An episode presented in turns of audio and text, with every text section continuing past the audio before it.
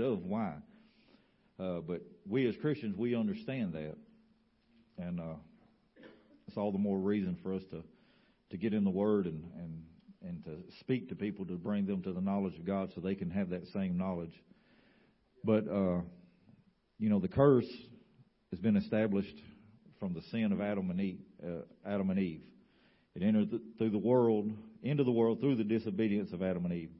God cursed man and woman and creation itself. You know, it wasn't just Adam and Eve, it was creation itself was cursed. So what was created perfect was now going to be decaying and be corrupted until the time of redemption and restoration. So think about that. You know, when sin and that imperfection and all these things come in and that curse was laid upon, the very makeup of our human D N A is now imperfect. Now think about that. You know, think about that. Your D N A and the seed and the stuff that passes through through creation, even that was corrupted to where it's not perfect anymore. There's going to be imperfections. There's all these different things. Uh, that's why we have so many diseases, mental illnesses, and I'm going to use that word very loosely because a lot of things that identifications and things as a mental illness. I don't care what you say. That's just my take on it. Those things stem from that curse, those imperfections. On the same token, deformations, all things wrong with mankind physically stems from sin and that curse entering the world.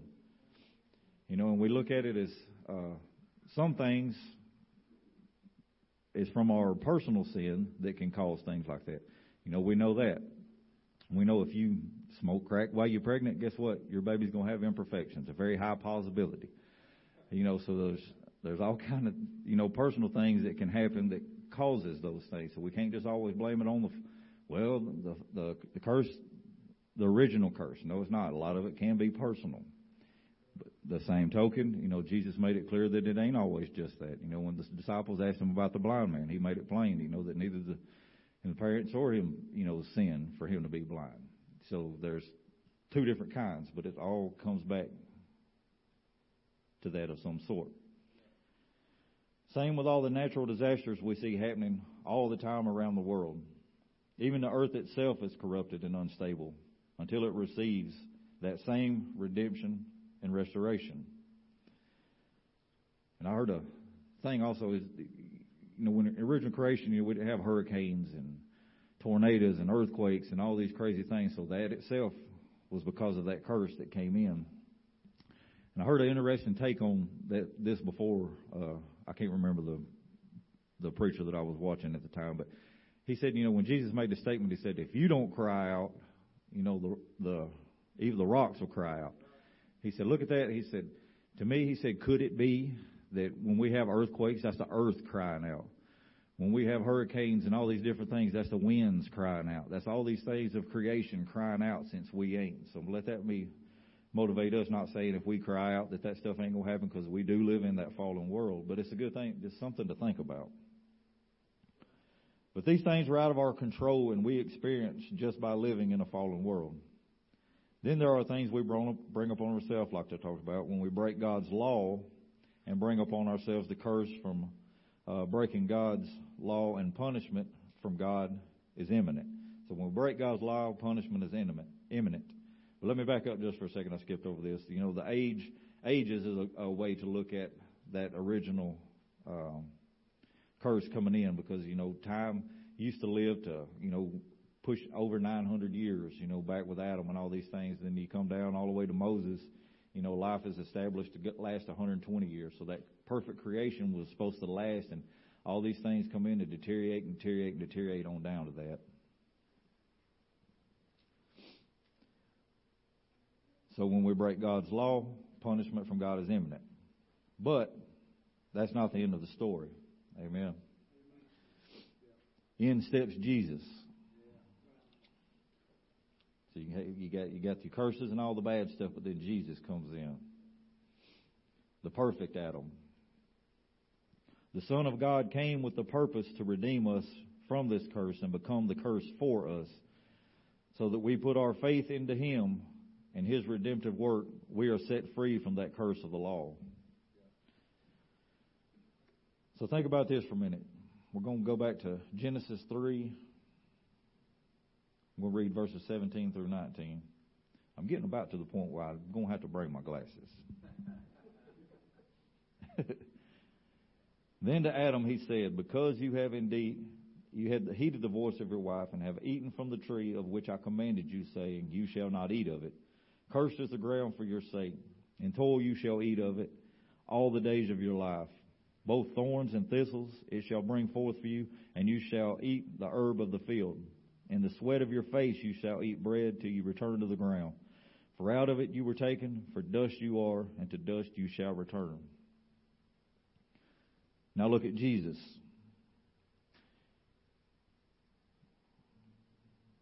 So we're going to compare the gardens.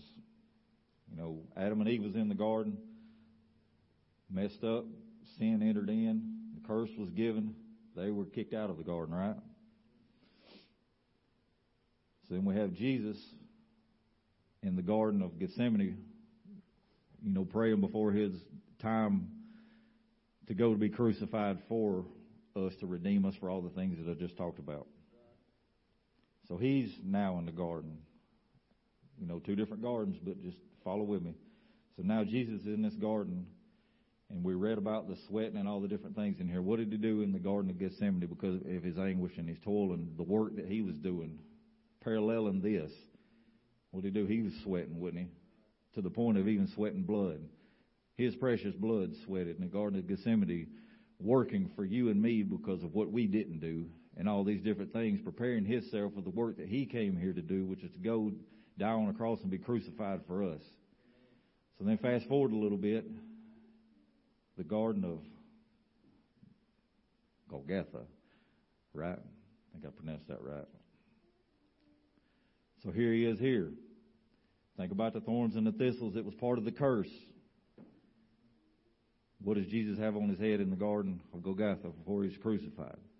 Crown of thorns. So those same thorns prior to the curse, Jesus takes it on himself upon his head, and now he here he is fulfilling everything and becoming full circle back to the garden from where we were kicked out and all this thing. So it started in the garden and it's ended in the garden by the perfect work of Jesus Christ. Out of the dust and returning, you know, Jesus in the flesh, he gave up his life in that. So to me, that's paralleling those three verses of all the things, the sweat, the work, the all the from the dust you came and you return. His body did those things, fulfilled it. But that wasn't the end of it, was it? So everything started in the garden, everything ended in the garden. When Jesus uttered the words, it is finished. So I just want us to, to reminisce on that this coming week. And don't take lightly what was done for you. You know, I want you to really think about that story that I just laid out for you. That was done for you. An innocent man came and died the most excruciating death and took the full wrath of God.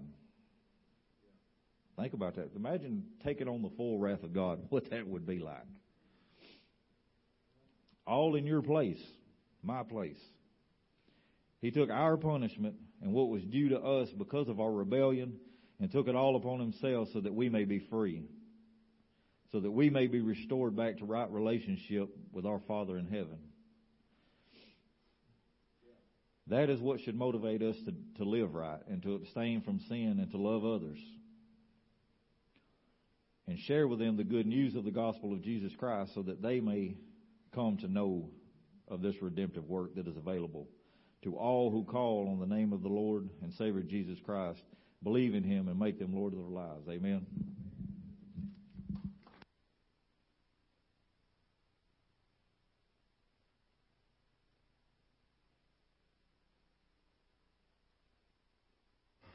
That's why we're here. It's all about Jesus, right? So that's why we're here. It's why we come and meet and join together. And so good to see you all this morning again. I know it's been said, but, you know, it's happy that you made a decision again today to come back and join us in church and uh, be here in one one spirit. That's why we meet, one spirit and one accord. We're going to talk about that some more this morning. But um, it's good to see everybody. A couple other things that wasn't in the bulletin. Um, on the back wall, by where Pat's standing, there's a bulletin board up there, and it's got some T-shirts on there for the Vacation Bible School we're going to have in June. If you working or just want one, or no child that wants one. They're ten dollars a piece. Um, and we'd like to have that money in by April thirtieth, the last Sunday of this month, for that. That way we can be sure to get these ordered, because, you know, we're going through a company that this thing's being produced through or whatever, and I don't know how many shirts they're going to have. So we don't want to run out of time and order them the first of June and they not have sizes. So so uh, remember that. Um, I know the National Day of Prayer was mentioned in the bulletin, but that is a very important day. It's at ten a.m. and six p.m. at the town hall. And and so, you know, it would be great if we could meet and join together and have a have a big crowd. I mean, there's I know we've set up inside the town hall. We've gathered around out in the parking lot, whatever we have to do. And, um, you know, there's there's nothing better than to pray for this nation. And we need to pray for it. You know, I'm sure we don't like our, what the government's doing. We don't like this or that. Now, we gripe and complain about it all the time. You know, we'll say, I didn't vote for him. It ain't my fault. Well, just because you didn't vote for him doesn't mean you don't pray for him. Now, and we quit the griping. If you're griping about somebody and complaining, that means you're not really praying for them. So let that sink in for a minute. God didn't create Republicans and Democrats. He created Christians, created a body of Christ.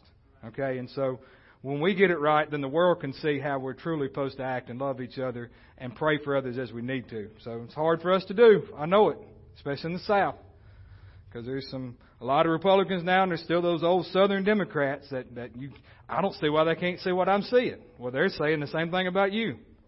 So we're not here to get political, but we need to pray for our nation, pray for this community. So, all right, um, everyone that wants to help in, in the Vacation Bible School, that'd be June fourteenth, twenty-first, and twenty-eighth, three Wednesday nights like we did it last year from six to eight p.m. If you want to help, if you want to work, then we're going to meet next Sunday right after church in that back room, the bigger room back there in the back, right after church next Sunday, and we'll discuss some things um, because there's plenty for everybody that wants to help to do, I promise. It doesn't have to be three or four doing it, me teaching every lesson, whatever. There's plenty for people to do. And, you know, I say this a lot. Y'all are wonderful about working. Y'all are wonderful about pitching in and helping, and we appreciate that. Just like this Saturday coming up, it's going to be a busy day. You know, with the fish fry and, and everything that goes along with that, it'll be a lot to do. We ordered enough fish for two hundred fifty plates. Now, we sold probably one hundred seventy-five, one hundred eighty tickets. So we're believing for that many more to come in. two hundred fifty plates of fish plates is going to be a lot to do in three hours' time. I mean, we're going to be busy.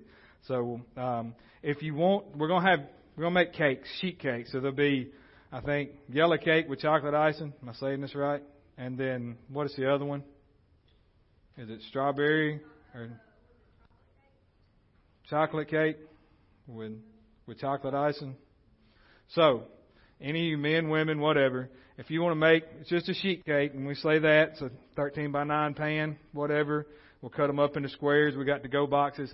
Get with Keisha Holloway over there, if not today, by Wednesday, and let her know how many you're going to make. So she'll know what, what to expect. So um, we need that. All right. What else am I missing?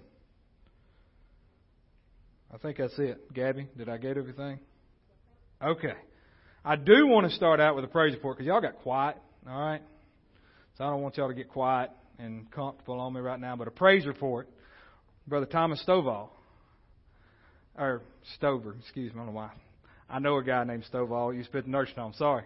Thomas Stover, we prayed for him the past couple of weeks because of a scan he was going to have of a spot on his lungs. Well, last week they found out that was clear and there's nothing there. And all the glory and honor and praise goes to God. God still works and heals and, and does things. And Miss Jewel, she had a, a thing, uh, a procedure, and she's cancer free too, right? Amen. Yeah. Amen. Amen. So God still works, people. Don't, don't give up on prayer. Don't give up on believing in God and standing firm and strong on His Word, and what and what He says will come to pass when we do what the Word of God says. Right? So that's that's where we got to be. Amen. All right. Well, let's let's receive our offering. Amen. Y'all ready for that? Yeah. Come on. Come on. Couple of prayer requests as as we get ready to um, receive our offering. We're going to pray for her. Miss Pat told me that her son-in-law, Shannon Woodall, fell about ten feet or so, and whatever he was on fell on and crushed his foot and is in a lot of pain and supposed to have surgery this week. But we want to be praying for Shannon Woodall this morning. Um, Elizabeth Fowler's not here this morning. She's had some teeth, mouth, hurting issues. She can't hardly sleep, so we want to remember her in prayer. If you've ever had a tooth, I'm sure it's more than just one toothache. It's it's a lot in there that that's hurting in her. And so, um, and then I, I found out we want to pray for Sharon. She happened to break a rib this week, and I know that's not easy to get over either. There's there's no kind of real fix for that. So we'll be praying for you this morning as as we pray.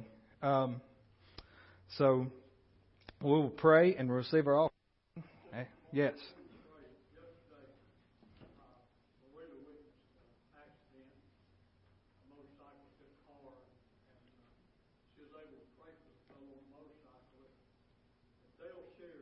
Yeah.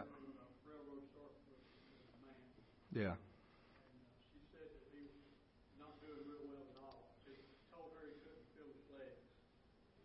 Yeah, all right.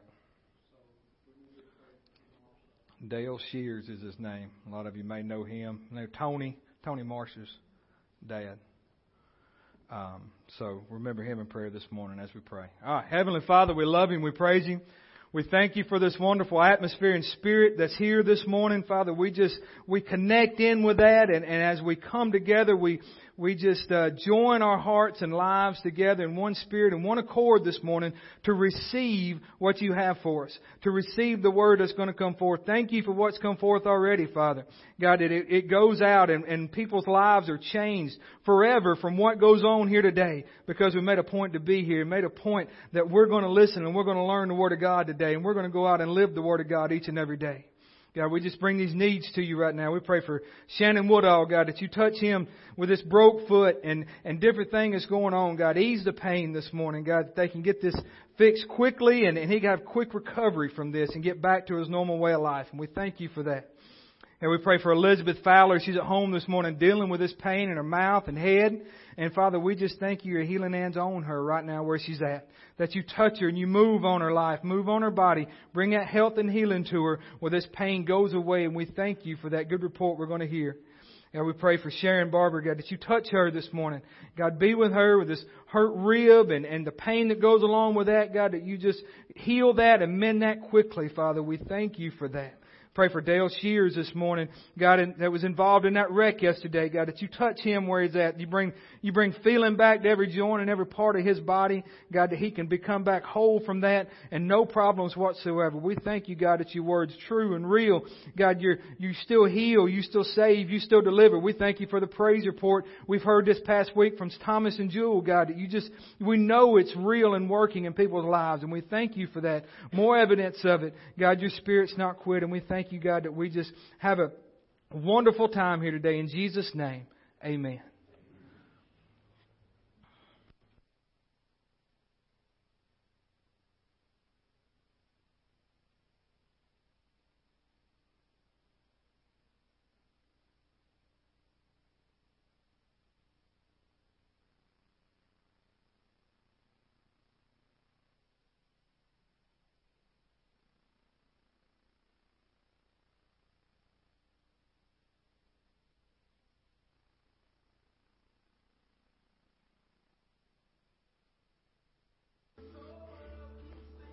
Amen. I'm still standing on the only rock I know, right? If you haven't heard that song, Toby Mac and Jack Williams. And Cornerstone's the name of it. Really good song. Um, children go to children's church.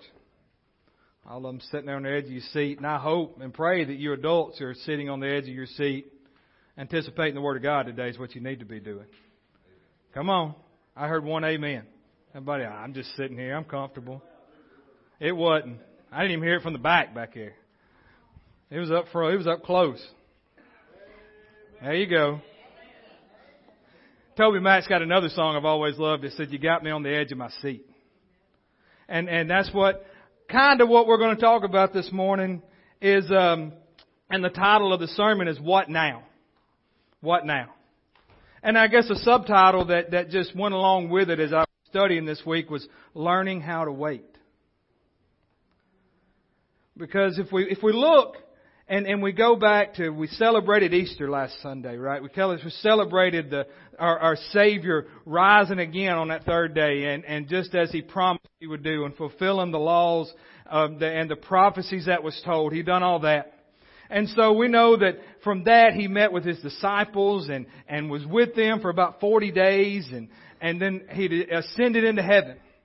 And so when He ascended into heaven, He said, now y'all go and wait.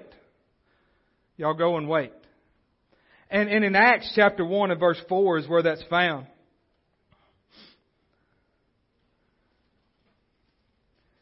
He says, and being assembled together with them, that's Jesus with His disciples and all the rest of them that was there, He commanded them not to depart from Jerusalem, but to wait for the promise of the Father, which He said, you have heard from me.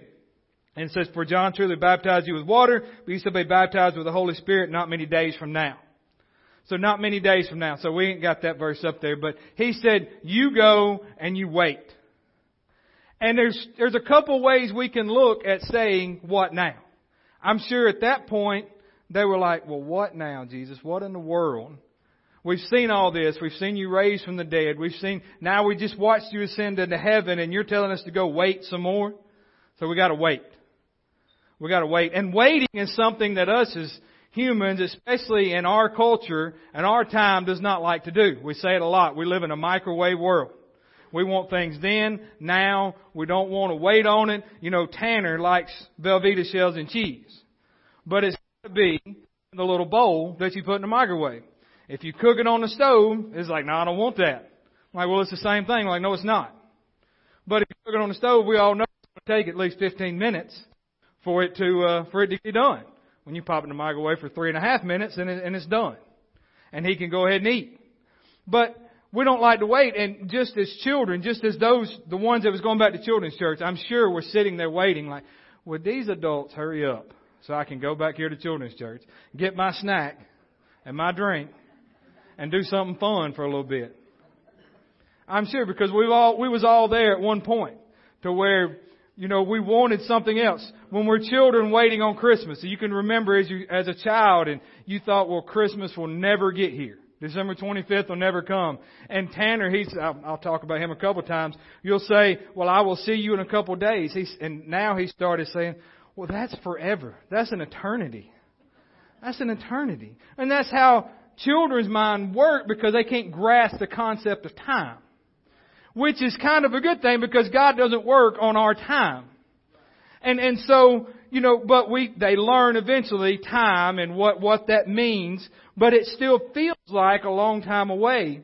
But Jesus didn't tell them how long they was going to have to wait. He told them to go and wait.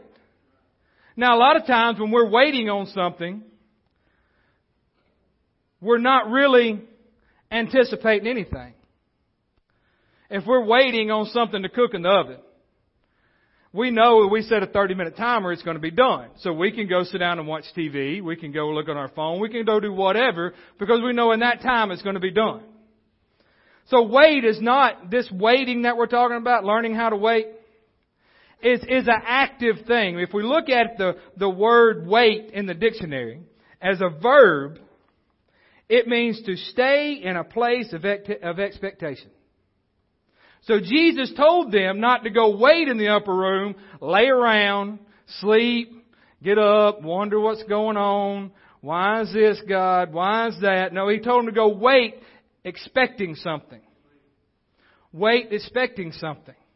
And, and, and people, we've been in our, we've heard this morning, we all have problems and circumstances and problems and difficulties in our life, and we ask God, what now? Because that's where we are, where we get to that point, and then something else happens, and we're like, well, what now? I guess they come in threes. We've all heard that. Big things come in threes that happen in our life. And, and then that's our attitude. By the end of this sermon, we got to get to the point. And, and when we walk out of here, instead of what now bad can happen in my life, we're saying what now, expecting God, hey, what do you want me to do right now? What's next? That we need to go from that what now unto The what now, what we're expecting from God and wanting to go from God, for God. So that's where we need to be. And so just as these disciples up in this upper room, and they were told, if we read over in, in, in Acts chapter one and verse twelve,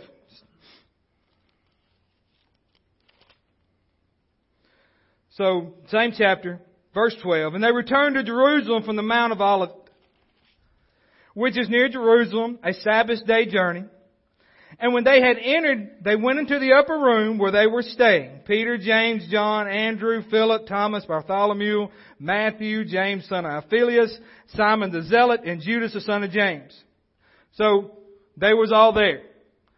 And we know here in a little bit, there was about one hundred twenty of them that got gathered there. But they didn't, again, didn't wait questioning God. They didn't wait just sitting around, because it said they continued in one accord with what? Prayer and supplication. So it's no different than us coming here to church and the body of Christ as a whole. I, I talked, I went to a memorial service, and I've told some of y'all about it, that uh, a good friend of mine, his son, twenty-two years old, passed away in Germany a couple weeks ago. I haven't heard why, I don't know. But they had a memorial service for him yesterday. His body is still not home from Germany. It'll be home Friday. And and so, you know, went up there, and watching them go through that, I'm sure, these past couple of weeks. And they're, they're strong in their faith. But he told me yesterday when I went up to him, he said, this sucks.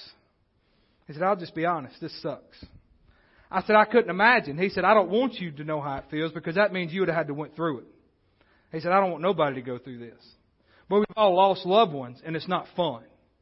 There's nothing fun about losing somebody.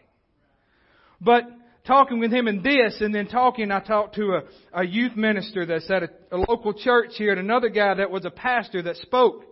And the pastor's not even preaching now, because he's, you know, he's he's in a point to where he's he's seeking God for what God's will is for his life. But, you know, talking to this youth pastor, he said, man, this has been the hardest year of my life because of all the stuff that the committee of the church wants to do, and this and that, and the board. And I got to tell both of them, I said, look, we don't have a board. We don't have a committee. And I said, there's nothing in the Bible that says that we got to have one, or we're supposed to. That a committee tells a pastor what to do and what to preach and how to talk and what to say. That there's nothing biblical about that at all. I believe we need to have order. And like I told him, I said, we have people in place when we go to do things and spend money on things, we talk to them. I said, but this is the problem with the body of Christ.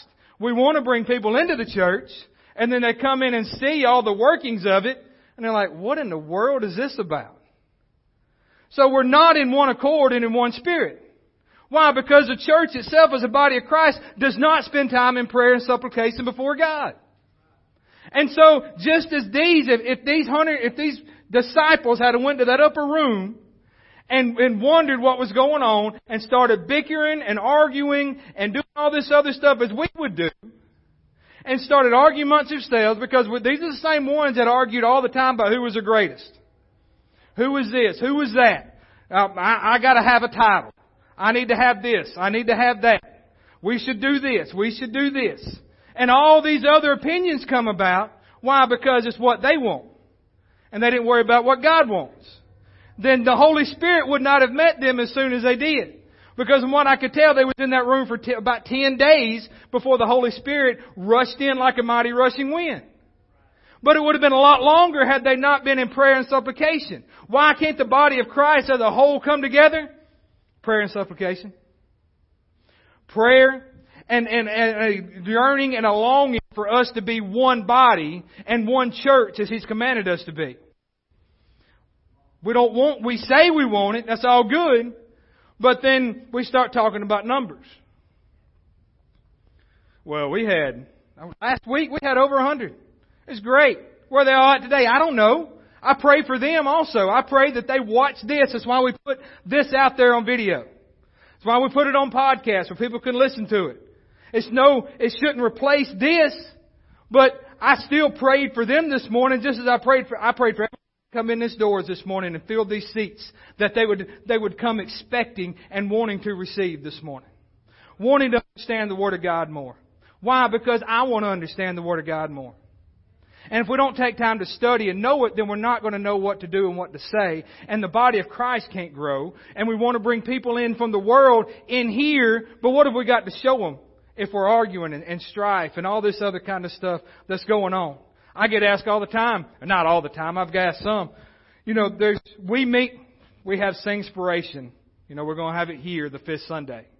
And that's great. Several churches will meet together and not worry about denomination. And we know there's one church in town that will not meet with us.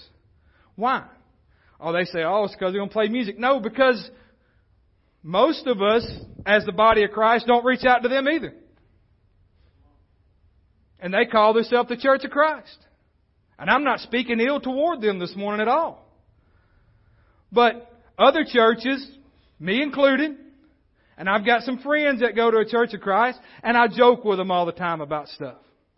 But if I can't be the same with them as I am with y'all, then I've got some work to do myself. If I, if I, and I, I've been in churches like this and visited them where they talked about other denominations badly because they wasn't Baptist, there wasn't Methodist, they were non-denominational, they're Pentecostal, or the, all this and that and the other. And all that's just man's made tradition and law that doesn't matter. Even non-denominational is a man-made thing.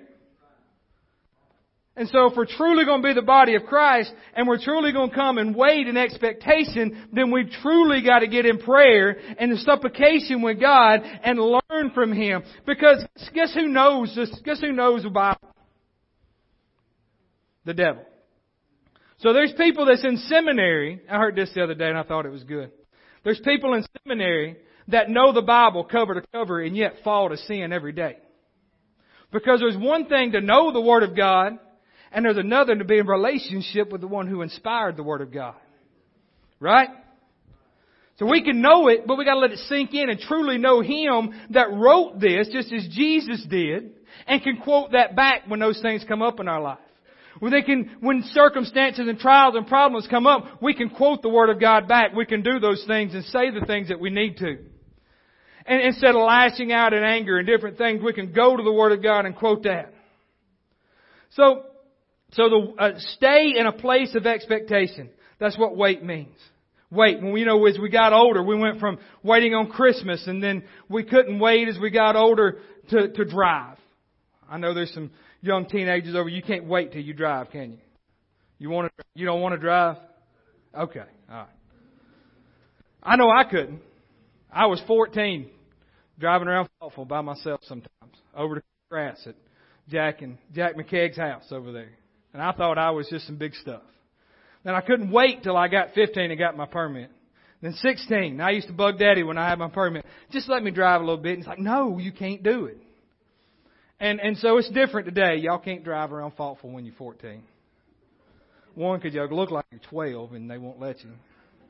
My generation looked a little older, acted a little older at fourteen than some of y'all. But, so... You know, we, we can't wait till we get sixteen. Well, then then we, we can't wait until we're a certain age. I remember when I was, I think the legal buying age was eighteen or nineteen, when I could get tobacco legally. Oh, I thought that was just a big thing. I can buy it legal. I used to go to a store where Dollar General was at and get it when I was sixteen from a couple of people that go to church here now.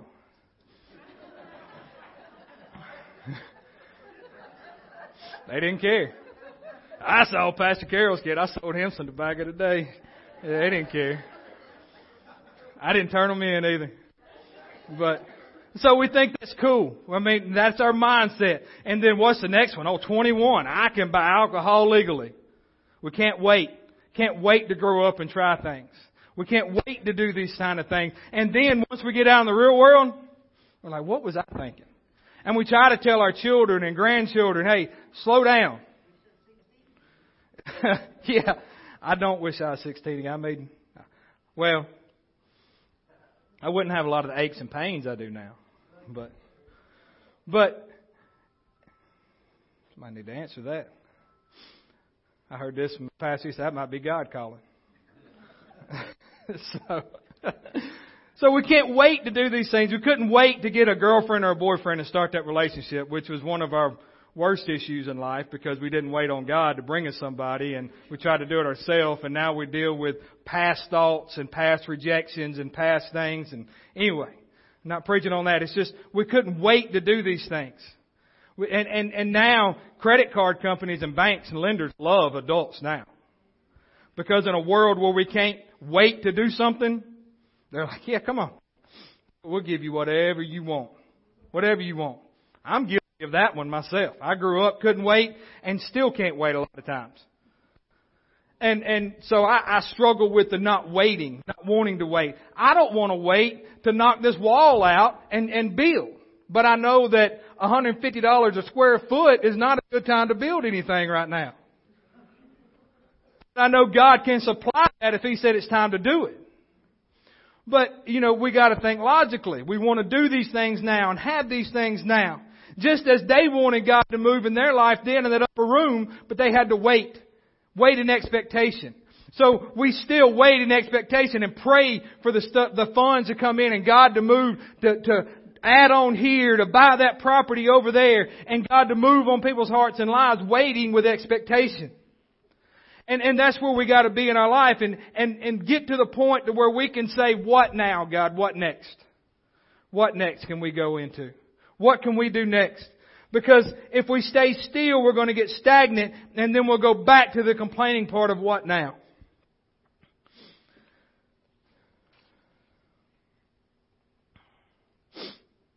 So we're so spoiled and lazy today. So they were there for ten, at least ten days is what I read. In that upper room. I could imagine now, if I said, hey, we're going to have a ten-day prayer meeting. Every one of these thoughts would go to, well, the kids has got a game tomorrow night. I may have to work late. I've got this going on and this going on and this going on. And I'm not talking about a ten-day revival meeting, okay?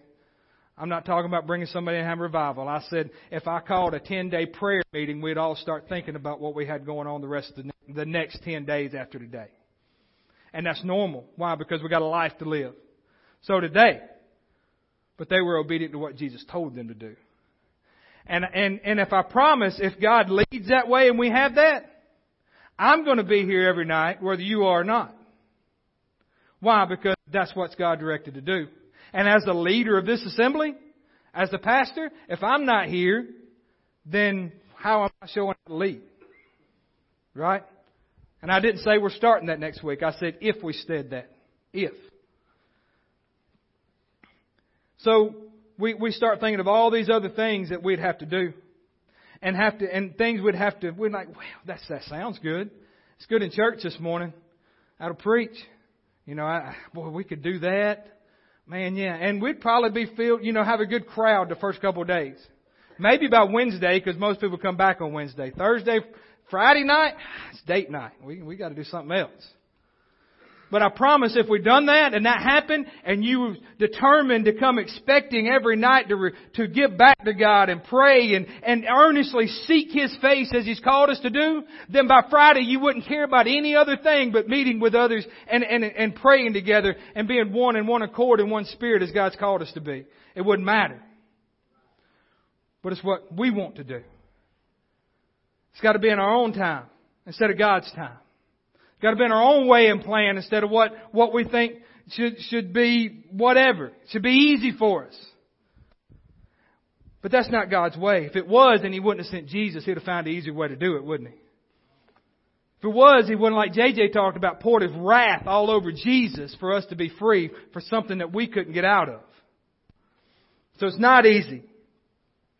If we truly want God to move in our life, and our homes and our personal life has got to start there. If we truly want God to move there, and our own, and, and in this church and in your family, then you've got to stay in expectation of what He can do in your life when you seek His face. So at some point, like I said, we got to go from now what, God, or what now, to now what? Now what, God? What what is it now? David in Psalms chapter forty. in verse one.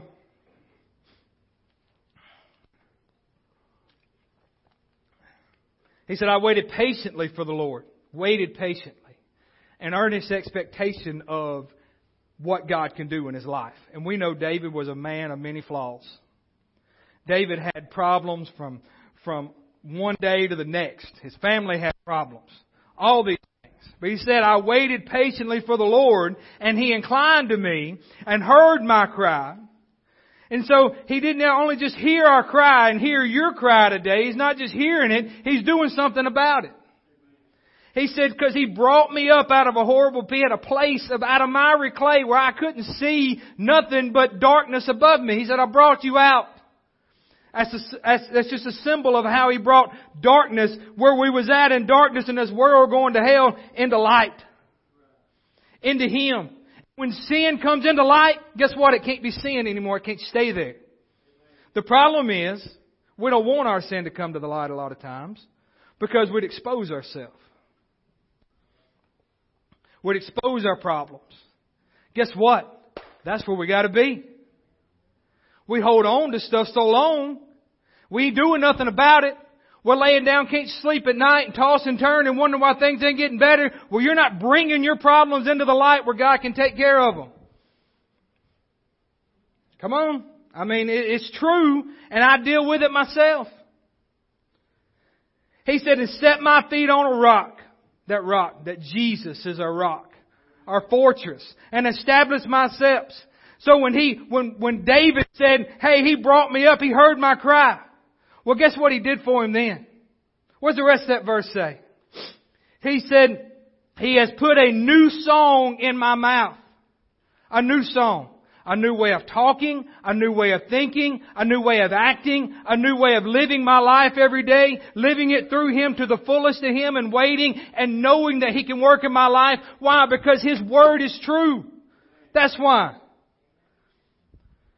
He said He put a new song in my, our, my mouth, praise to our God. Many will see it and fear and trust in the Lord. So guess what? When you are different in your life, when you make a stand in your life and bring everything to the foot of the cross and not just some of it, and you decide, I'm going to lay my life down right now, whatever I want, just as Jesus did in that garden when He said, not my will, but yours be done.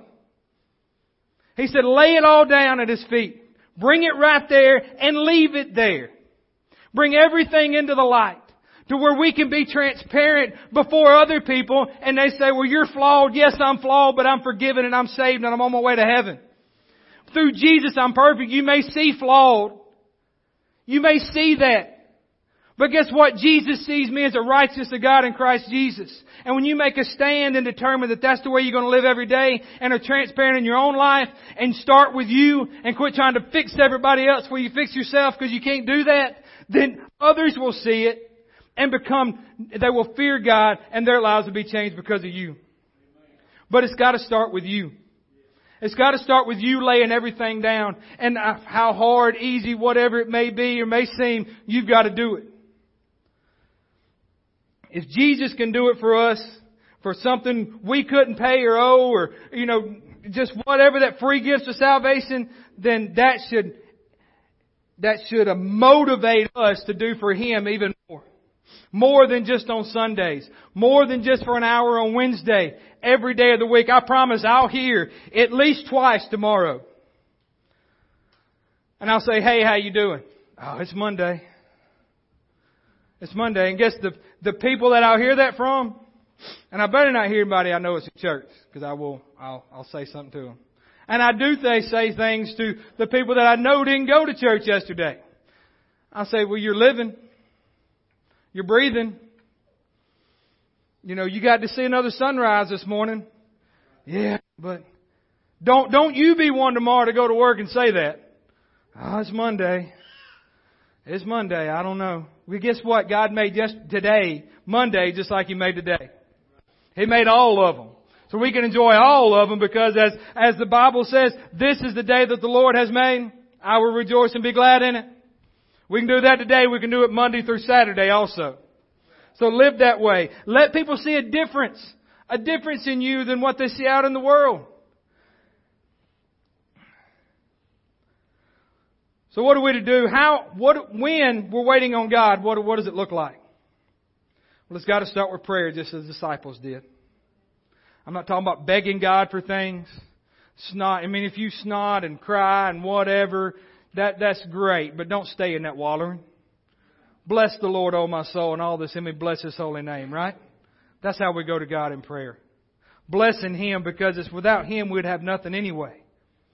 So, James chapter five and verse sixteen. This last part of this verse where I want to get to, it says, confess your trespasses, your sins one to another, and pray for one another that you may be healed. So confess your faults to another person. Pray for each other that you may be healed. The effectual, the effective, fervent prayer of a righteous person, man, woman, boy, child, child of God, avails much. That's where we got to start.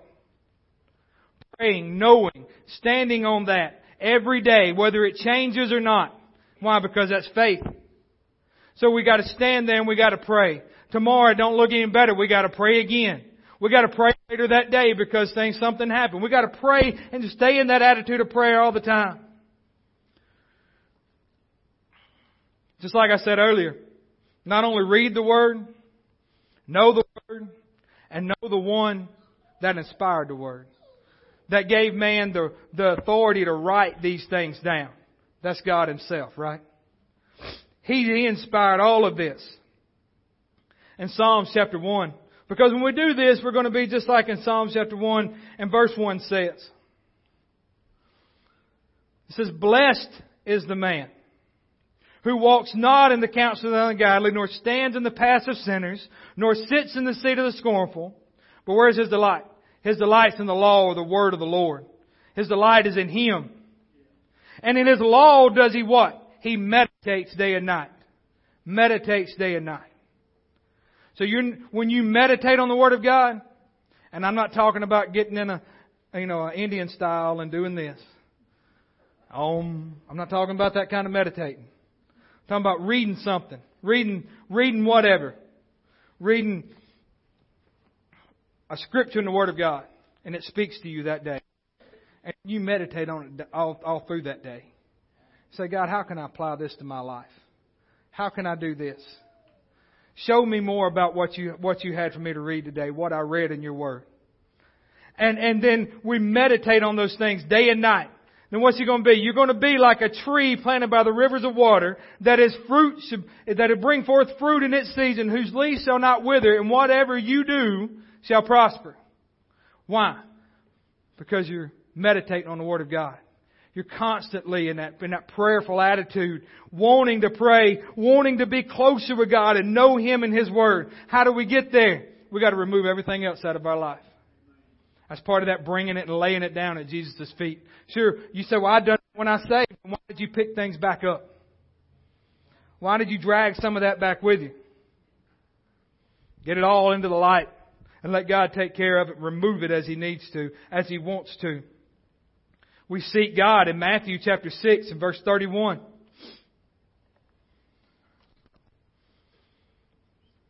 Jesus is telling them about worrying.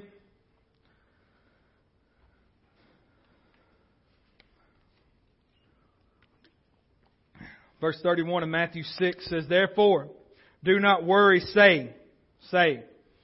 We're going to talk more about our tongue and what words we say in here in just a second. What shall we eat? What shall we drink?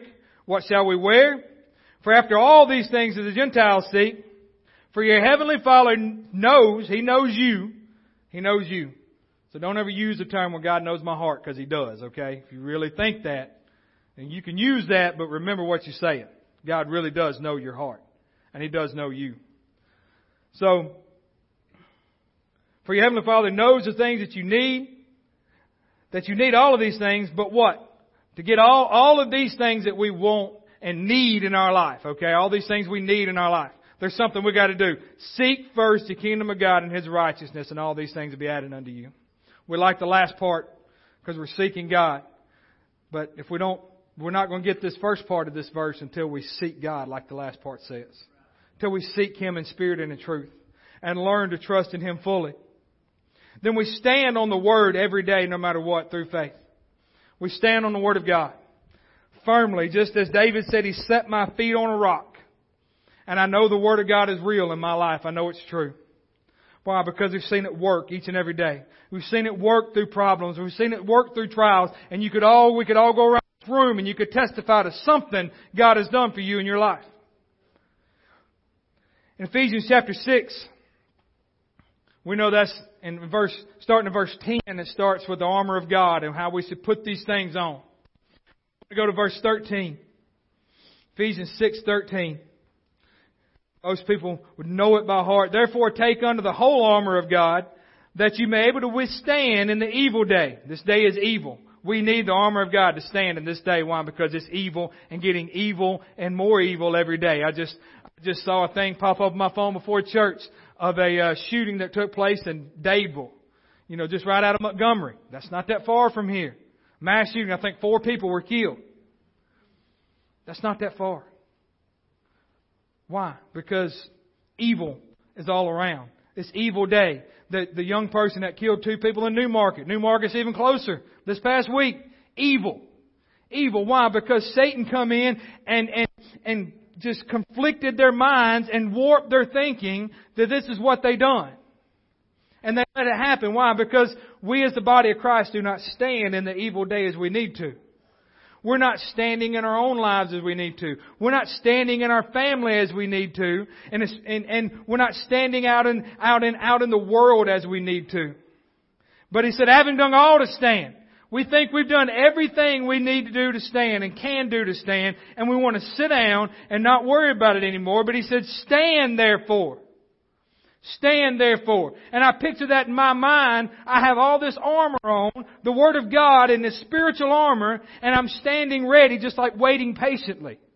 Just like waiting in expectation of. I'm standing in a ready position, ready to fight, ready to go forward, ready to go through or over whatever obstacles in my way, and that's how we got to stand. That's the picture of it in our life physically. We're physically ready to stand. Why? Because we're girded with all these things that can take care of us. We're girded with all those things. He says, stand therefore, having your waist with truth, having on the breastplate of righteousness, having these things on to where those darts of Satan can't get to us. Those things in, in this world can't get to us and through us. Why? Because the Word of God is true and powerful. And we're standing on the promises of Him and knowing that He's going to take care of us. But we can't get to where James one, six, eight says. We got to, we can't speak doubt. We can't speak those things in our life. Just as Jesus said, don't worry, saying, saying. This tongue gets in the world of trouble a lot of times.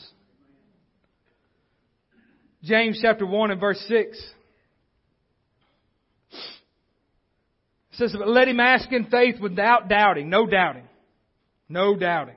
It's hard to get there in our life without doubting. There's always a sliver that wants to creep in whenever we're praying. Why? Because if we're praying for somebody, we still see their acts of rebellion, of, of deceit, of lying, of their lifestyle. And we're praying, God, hey, move on their life. And then we see that and those little slivers of doubt come in that, I don't know. I don't know if they're going to change. Or if we're praying for whatever it is in our life, Satan's going to make sure that we're not going to see fully what God has without throwing some, trying to put some doubt in. Just as we could pray for, for this land over here. I'll just use this as an example. We're praying for this land and this house. Believing God for it. But then doubt can come in and say, she ain't going to do that. They ain't going to do that. What am I doing? I'm speaking doubt and canceling out what I just prayed. Why? Why? Because that's human nature and we fall into that. But we got to get past that and, and, and get here. For your doubts is like a wave of the sea driven and tossed by the wind. For let not that man say or suppose that he will receive anything from the Lord. He is a double-minded man and unstable in all of his ways. So we can't doubt. And then James chapter three. If we can get this, if we can get this thing worked out in our life, this, this tongue right here, if we can get this worked out, then this doubting as much and speaking would slow down. Arguments in our home would slow down. Arguments with our children would slow down. Why? Because we're controlling our tongue. Controlling this one of the smallest members in our body. And and we it gets us in so much trouble because stuff just spews out a lot of times. I get I get in trouble a lot. Trust me. You just have to say one more thing. I know. Why? Because I don't control my tongue. I'm learning to control my tongue. I think this is an everyday work in progress that you work on from the day you start talking until the day you leave this world or can't talk no more. Sometimes it would be good for us, you know, for God to shut our mouths up sometimes. So in James chapter three and verse two, for we all stumble with many things. James is real about that. Even James, a disciple of Jesus that was in this upper room, he said, we all stumble with many things. All of us. If anyone does not stumble in word, he is a perfect man. I know Psalms thirty-seven thirty-seven says that Mark is a perfect man, but I'm really not.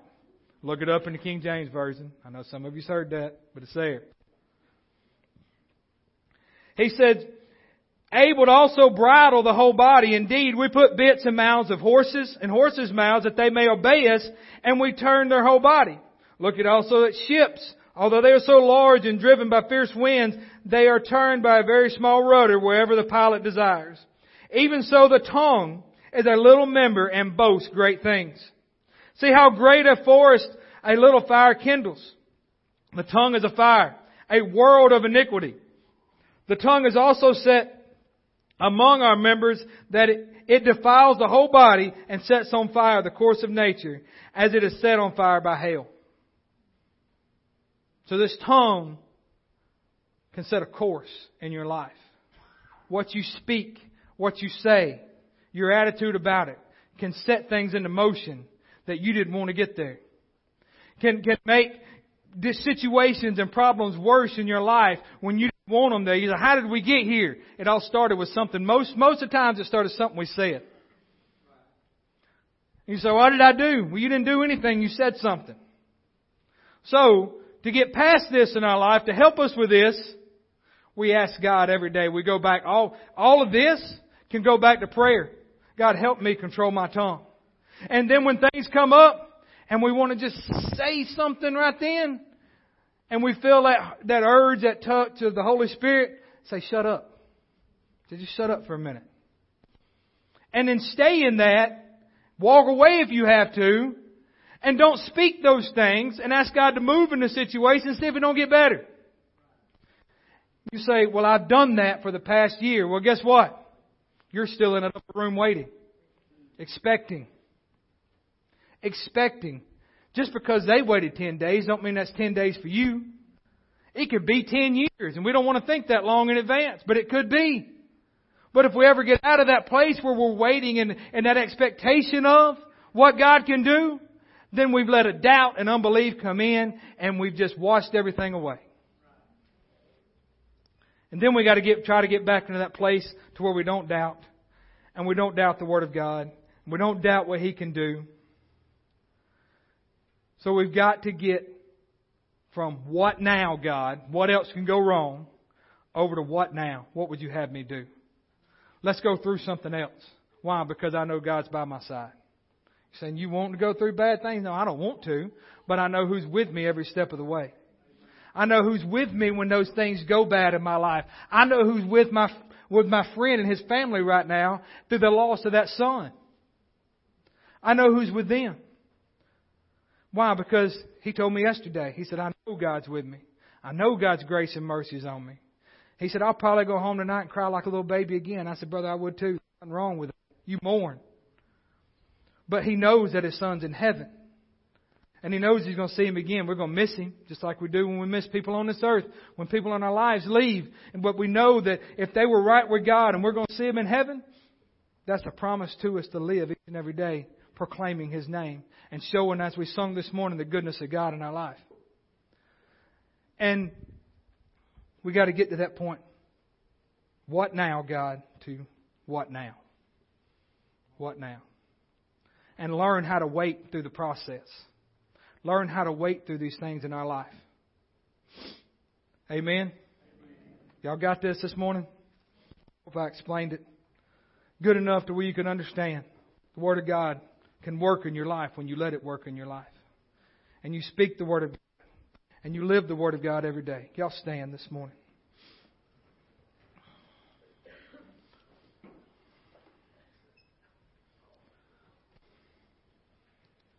I don't know all of you's hearts. God does.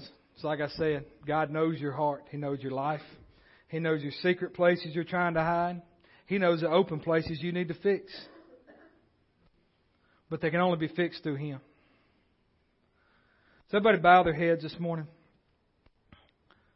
Ask God to move in your life, work in your life.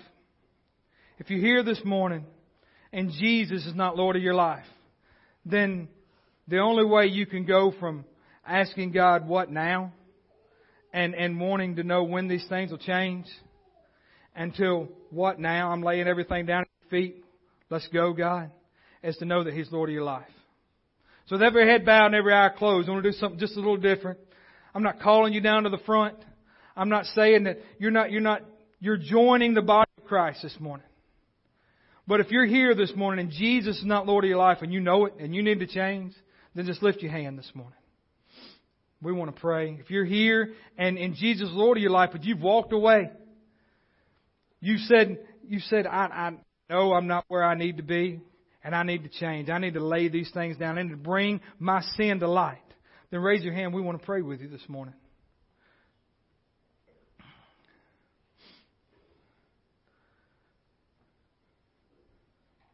Well, amen. Go ahead. As the music plays...